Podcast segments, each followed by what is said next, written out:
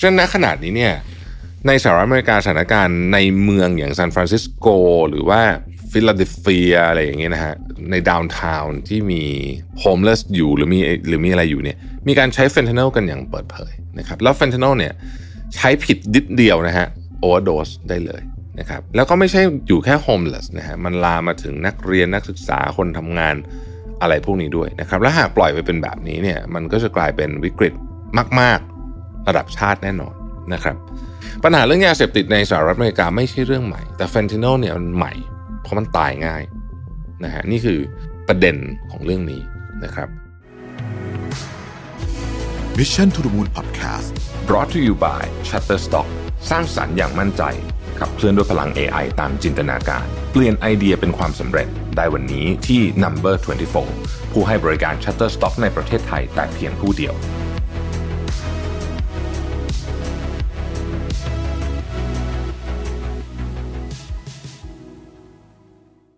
สวัสดีครับ ยินดีต้อนรับเข้าสู่ Mission to the Moon Podcast นะครับ คุณอยู่กับโรวิทานุสาหะครับ เนื้อหาหลักของเราในวันนี้เนี่ยเราจะพูดเรื่องของ fentanyl นะครับซึ่งเราก็เคยพูดแบบเฉียวไปเฉียวมาละในพอดแคสต์ตอนอื่นนะครับทำไมถึงต้องพูดเรื่องนี้ ก็เพราะว่าเฟนทนอลเนี่ยนะครับกำลังเป็นวิกฤตในสหรัฐอเมริกา แล้วก็แคนาดาด้วยนะครับแต่ว่าสหรัฐอเมริกาเนี่ยหนักมาก ผมไม่ได้เป็นคนพูดเองนะฮะคนที่พูดคือโจไบเดนออกมาพูดเรื่องนี้อย่างจริงจังนะครับ เหตุการณ์เกิดขึ้นบ่อยมากที่จะมีลูกชายหรือลูกสาวของบ้านใดบ้านหนึ่งหายตัวไปนะครับ เสร็จแล้วคุณพ่อคุณแม่ก็ออกตามหาด้วยความเป็นห่วง แล้วก็ไปพบว่าคนเหล่านั้นเนี่ยจบชีวิตด้วยการโอเวอร์โดสและส่วนใหญ่จะเป็นเฟนทานอลนะฮะ ตัวเลขทางสถิติในปีที่ผ่านมาคือปี 2022 เนี่ยนะครับ มีผู้เสียชีวิตราวๆ 1 1 0 0 0 0 คนนะฮะที่อเมริกานะฮะจากการโอเวอร์โดสเราเรามาคิดถึงตัวเลขนี้นิดนึงก่อน1นึ่งแสนหนึ่งหมื่นคนเนี่ย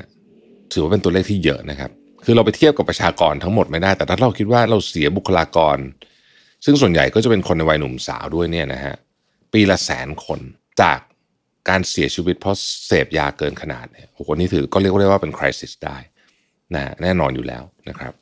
ข้อมูลจาก Financial Times นะฮะอันนี้พูดเรื่อง fentanyl crisis เลย Financial Times เองเขาก็ตามเรื่องนี้อยู่พอสมควรนะครับ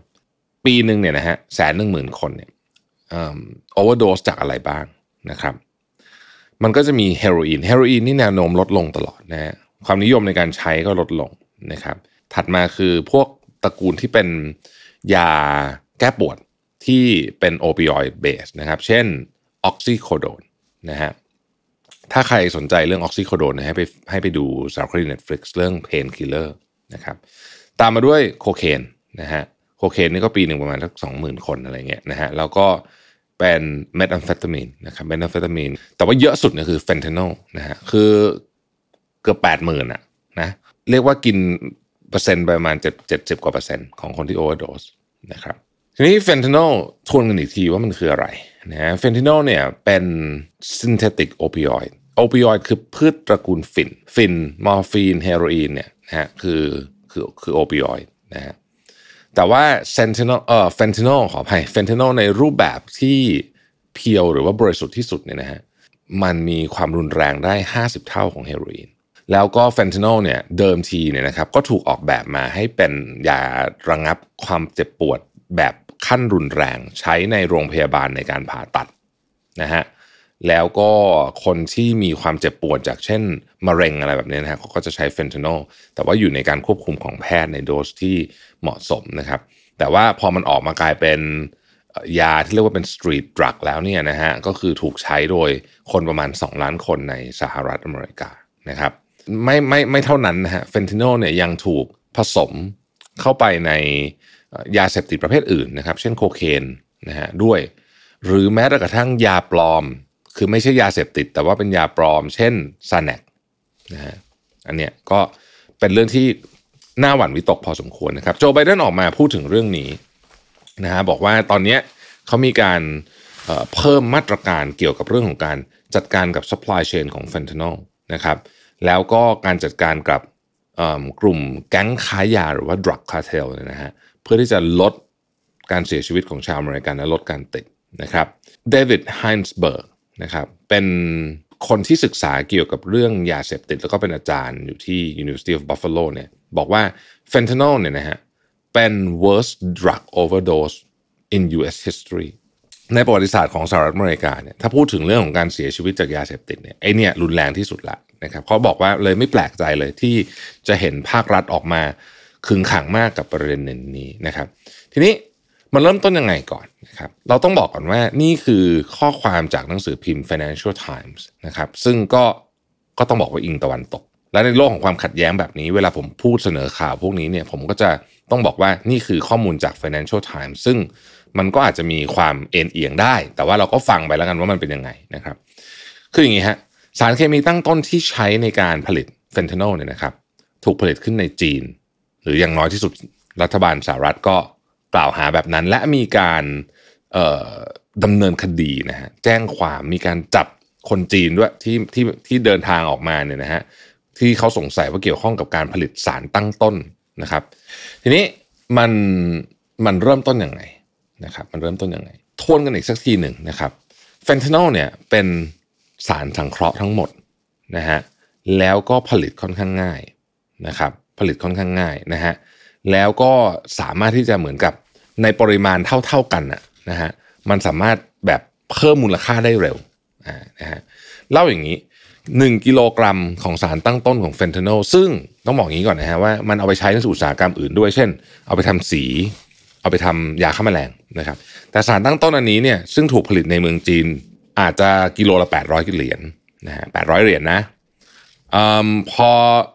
มาถึงที่เม็กซิโกซึ่งเป็นฐานผลิตใหญ่นะฮะจริงๆเนี่ยนะครับมันก็ถูกผลิตออกมาได้ 1 กิโลเนี่ยออกมาเป็นเฟนทานอลประมาณ 4 0 0 0 0เม็ด4 0 0 0 0เม็ดเนี่ยถูกขายในราคา 50 เซนก็คือจาก 800 เหรียญเนี่ยเพิ่มขึ้นมาเป็น 2 0 0 0 0 0 เหรียญนะครับอันนี้คือขายแบบโฮเซลนะแบบส่งนะแต่พอไปขายแบบรายย่อยตามถนนเนี่ยท้องถนนเนี่ยนะฮะมันจะเพิ่มขึ้นเป็นสามเหรียญต่อหนึ่งเม็ดนะฮะก็คือ 1.2 ล้านเหรียญคือกำไรแบบไม่ต้องพูดถึงเยอะมาก เพราะฉะนั้นมันก็เลยหอมหวนไงคนก็เลยอยากทำนะฮะอะเรามาดูว่าเขาคิดกันว่ามันถูกเอ่อ supply chain ของมันเป็นยังไงนะครับ เริ่มต้นเนี่ยเขาบอกว่าสารตั้งต้นเหล่านี้เนี่ยถูกผลิตที่ประเทศจีน ซึ่งผมก็ต้องเน้นอีกทีหนึ่งว่านี่คือสิ่งที่รัฐบาลสหรัฐพูดนะครับ Financial Times เขาก็บุกไปสัมภาษณ์บริษัทบริษัทหนึ่งนะฮะซึ่งก็ยอมให้เขาสัมภาษณ์ด้วยนะ ซึ่งเป็นบริษัทที่ถูกคล้ายๆ กับถูกกล่าวหาโดยรัฐบาลสหรัฐว่าเป็นผลิตสารตั้งต้นพวกนี้นะครับซึ่งเจ้าของบริษัทเนี่ยเขาก็ออกมาบอกว่าเฮ้ยเขาทำไอ้ของพวกนี้มาตลอดนะแล้วเขาก็ไม่เคยเกี่ยวข้องกับการ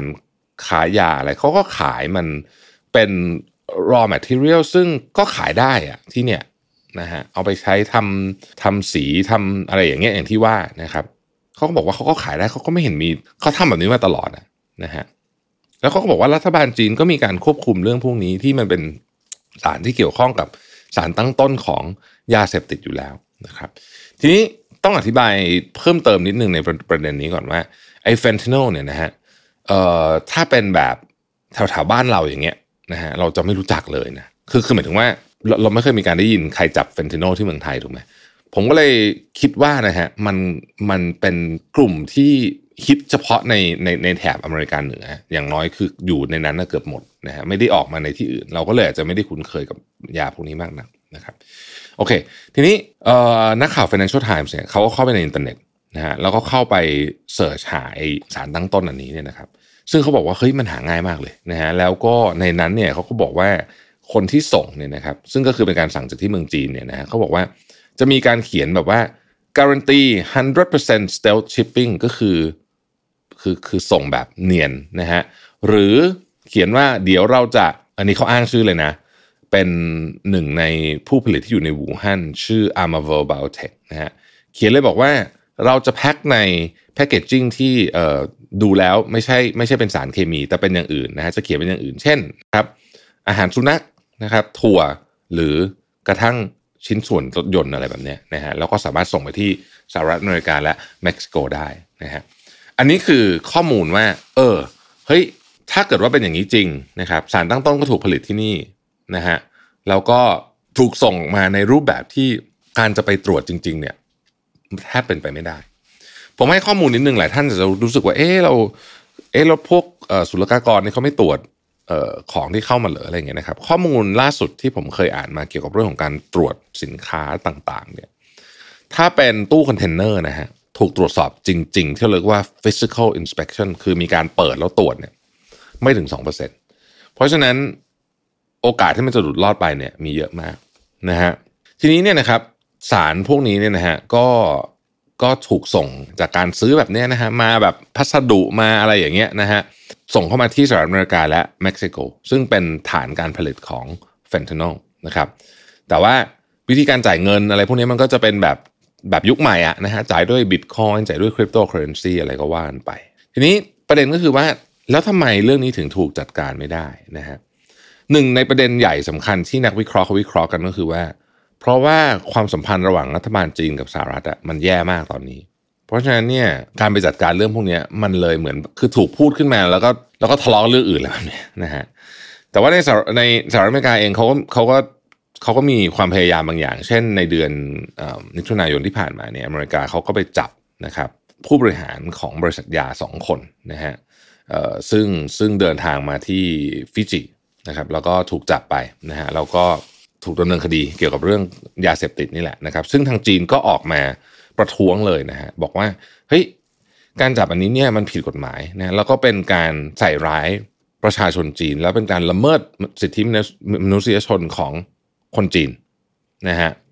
ก็คือกล่าวหากันไปกล่าวหากันมา ทีนี้สารต้นต้นมาแล้วเป็นไงต่อนะฮะมันถูกไปสองที่นะครับคือที่เม็กซิโกแล้วก็ที่สหรัฐอเมริกา แต่เม็กซิโกเนี่ยเป็นที่ที่ใหญ่กว่านะครับ สหรัฐอเมริกาก็อาจจะเป็นแลบเล็กๆนะฮะกลุ่มเล็ก ๆ ผลิตกันเองนิดหน่อย แต่ว่าถ้าเอาแบบใหญ่ ๆ จริง ๆ เลยเนี่ยเขาไปทำกันที่เม็กซิโกโดยหนึ่งในผู้ผลิตใหญ่ที่สุดเนี่ยนะครับก็คือ Sinaloa Cartel นะฮะซึ่งก็ยังคงเป็นองค์กรค้ายาใหญ่ที่สุดในโลกนะครับ Sinaloa Cartel เนี่ยนะฮะเอ่อทุกท่านอาจจะคุ้นๆนะ ชื่อนะเพราะว่าหัวหน้าของแก๊งนี้นะครับก็คือเอลชาโปนะครับนะ ตอนนี้ถูกจับอยู่ที่สหรัฐอเมริกา แต่ว่าณขณะนี้เนี่ยนะฮะคาเทลเนี้ยถูก run นะหรือว่าถูกถูกดำเนินงานโดยลูก 3 คนของเอลชาโปนะครับก็คืออีวานกุสแมนซาลาซานะครับเฮอร์ซุสกุสแมนซาลาซาแล้วก็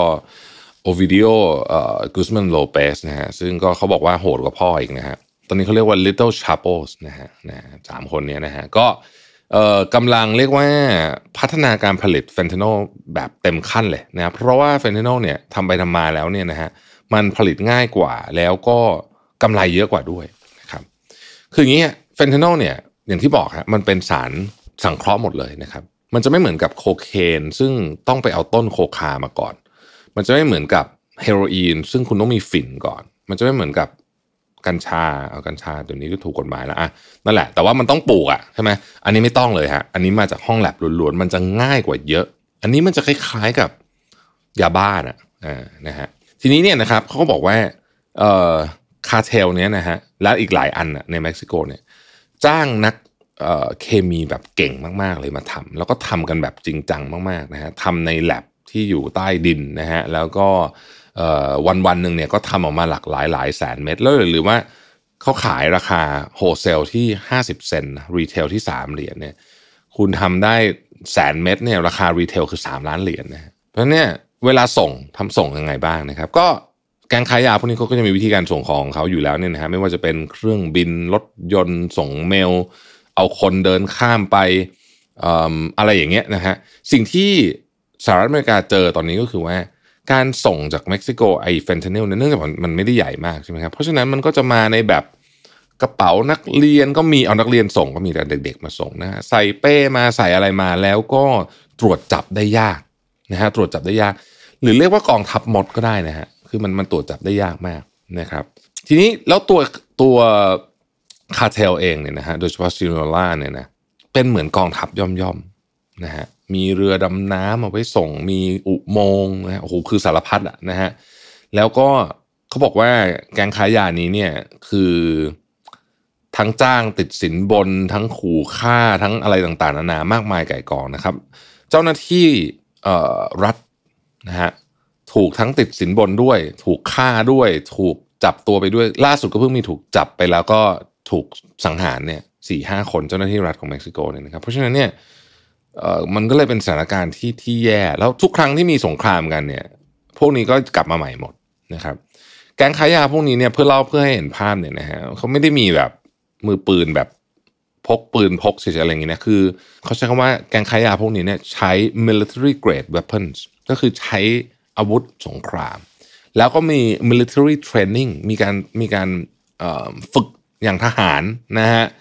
แล้วก็มีรถคุ้มเกราะ มีรถยิงจรวดเต็มที่มากนะเพราะฉะนั้นเนี่ยก็เลยไม่ได้จัดการง่ายแล้วกันนะครับแก๊งคาเทลเหล่านี้เพราะเงินมันเยอะนะฮะถามว่ามีความพยายามไหมมีนะครับรัฐบาลเม็กซิโกกับรัฐบาลสหรัฐเองก็พยายามอยู่ตลอดในการจัดการ แต่ว่าความสัมพันธ์ระหว่างรัฐบาลเม็กซิโกกับรัฐบาลสหรัฐเนี่ยนะฮะแย่ลงไปเรื่อยๆนะฮะแย่ลงไปเรื่อยๆ โดยเฉพาะในปี 2020เนี่ยนะฮะก็เอ่อมีการจับไม่รู้ทุกท่านจำข่าวนี้ได้หรือเปล่านะมีการจับรัฐมนตรี กลาโหมนะฮะที่ชื่อว่าซาวาดอร์เนี่ยยิ่งทำให้ความสัมพันธ์นี้แย่ไปใหญ่เลยนะฮะประธานาธิบดีของของเม็กซิโกนะครับขออภัยถ้าอ่านชื่อกับผิดนะฮะเพราะว่าชื่อแกอ่านยากหนึ่งอังเดรสโลเปสโอเบโดเนี่ยปฏิเสธเลยบอกว่าเฮ้ยไม่มีเฟนทานิลผลิตในเม็กซิโกนะฮะก็บอกว่าที่นี่เป็นแค่เหมือนกับมันเป็นทางผ่านไม่ได้เป็นที่ผลิตนะฮะก็นี่แหละ พอ มีปัญหากันแบบนี้นะฮะก็ยิ่งทำให้การจับพวกนี้นี่ยากไปใหญ่เพราะมันเป็นความร่วมมือระหว่างรัฐ ถ้าเกิดเม็กซิโกบอกว่าไม่ไม่ให้ไม่ให้เจ้าหน้าที่ของสหรัฐเข้ามายุ่งเกี่ยวกับเรื่องนี้ก็มันก็ทำอะไรไม่ได้ ประเด็นก็คือว่าไปฟังผู้เชี่ยวชาญนะครับ ซึ่งเป็นผู้ที่ศึกษาเรื่องราวเหล่านี้แล้วก็ติดตามเนี่ยนะฮะเขาบอกว่า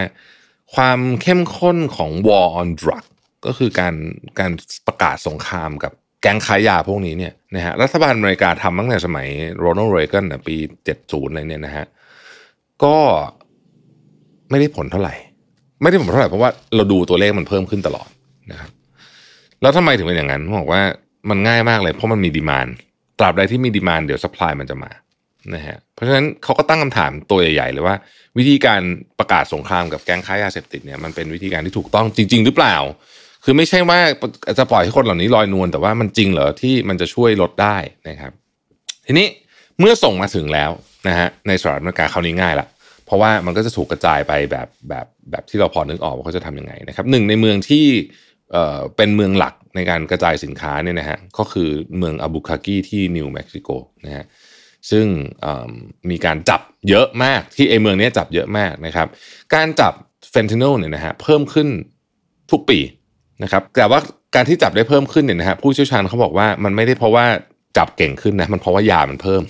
นะฮะ มันก็เลยเป็นอัตราส่วนที่เพิ่มขึ้นด้วยนะครับแล้วเนี่ยตอนนี้ก็เป็น crisis จริง ๆ นะครับ ถ้าไปดูในสหรัฐอเมริกาแล้วเราเห็นภาพคนไร้บ้านที่เหมือนกับสภาพเหมือนเป็นซอมบี้เนี่ยนะฮะก็มาจากไอ้เฟนทานิลนี่แหละนะครับเพราะฉะนั้นณขณะนี้เนี่ยในสหรัฐอเมริกาสถานการณ์ในเมืองอย่างซานฟรานซิสโกหรือว่าฟิลาเดลเฟียอะไรอย่างเงี้ยนะฮะ ใน downtown ที่มี homeless อยู่หรือมีหรือมีอะไรอยู่เนี่ยมีการใช้เฟนทานิลกันอย่างเปิดเผยนะครับแล้วเฟนทานิลเนี่ยใช้ผิดนิดเดียวนะฮะ overdose ได้เลยนะครับแล้วก็ไม่ใช่อยู่แค่ homeless นะฮะมันลามมาถึงนักเรียนนักศึกษาคนทำงานอะไรพวกนี้ด้วยนะครับและหากปล่อยไปเป็นแบบนี้เนี่ยมันก็จะกลายเป็นวิกฤตมาก ๆ ระดับชาติแน่นอนนะครับ ซึ่งตอนนี้ก็วิกฤตอยู่แล้ว เพราะว่า ถ้าคนใช้ปีละ 2 ล้านเนี่ยก็คือ 1%ของประชากรนะฮะและหนึ่งเป็น 1%ที่เป็นส่วนใหญ่ก็คือเป็นคนวัยหนุ่มสาวอย่างที่ว่า โอ้โห มันสูญเสียโอกาสและทรัพยากรมากมาย แล้วก็การฟื้นตัวกลับมาจาก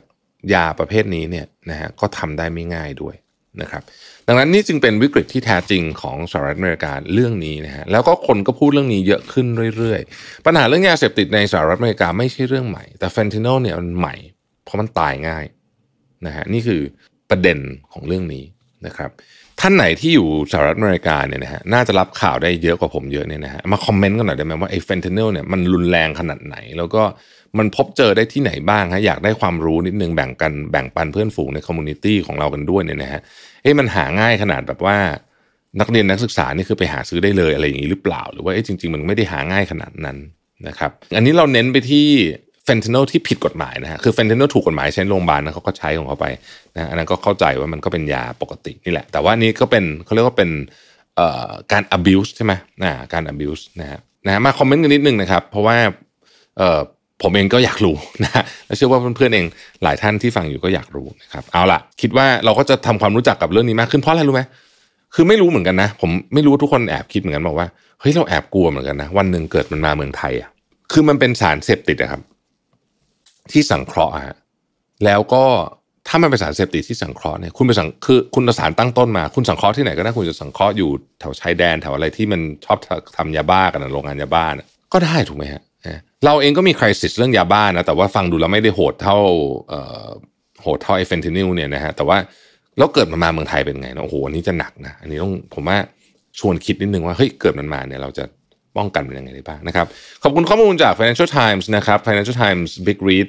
เป็นหนึ่งในคอลัมน์ที่ผมชอบมากที่สุดเนาะนะฮะบทความนี้นะครับ ชื่อว่า The Global Network Behind the Fentanyl Crisis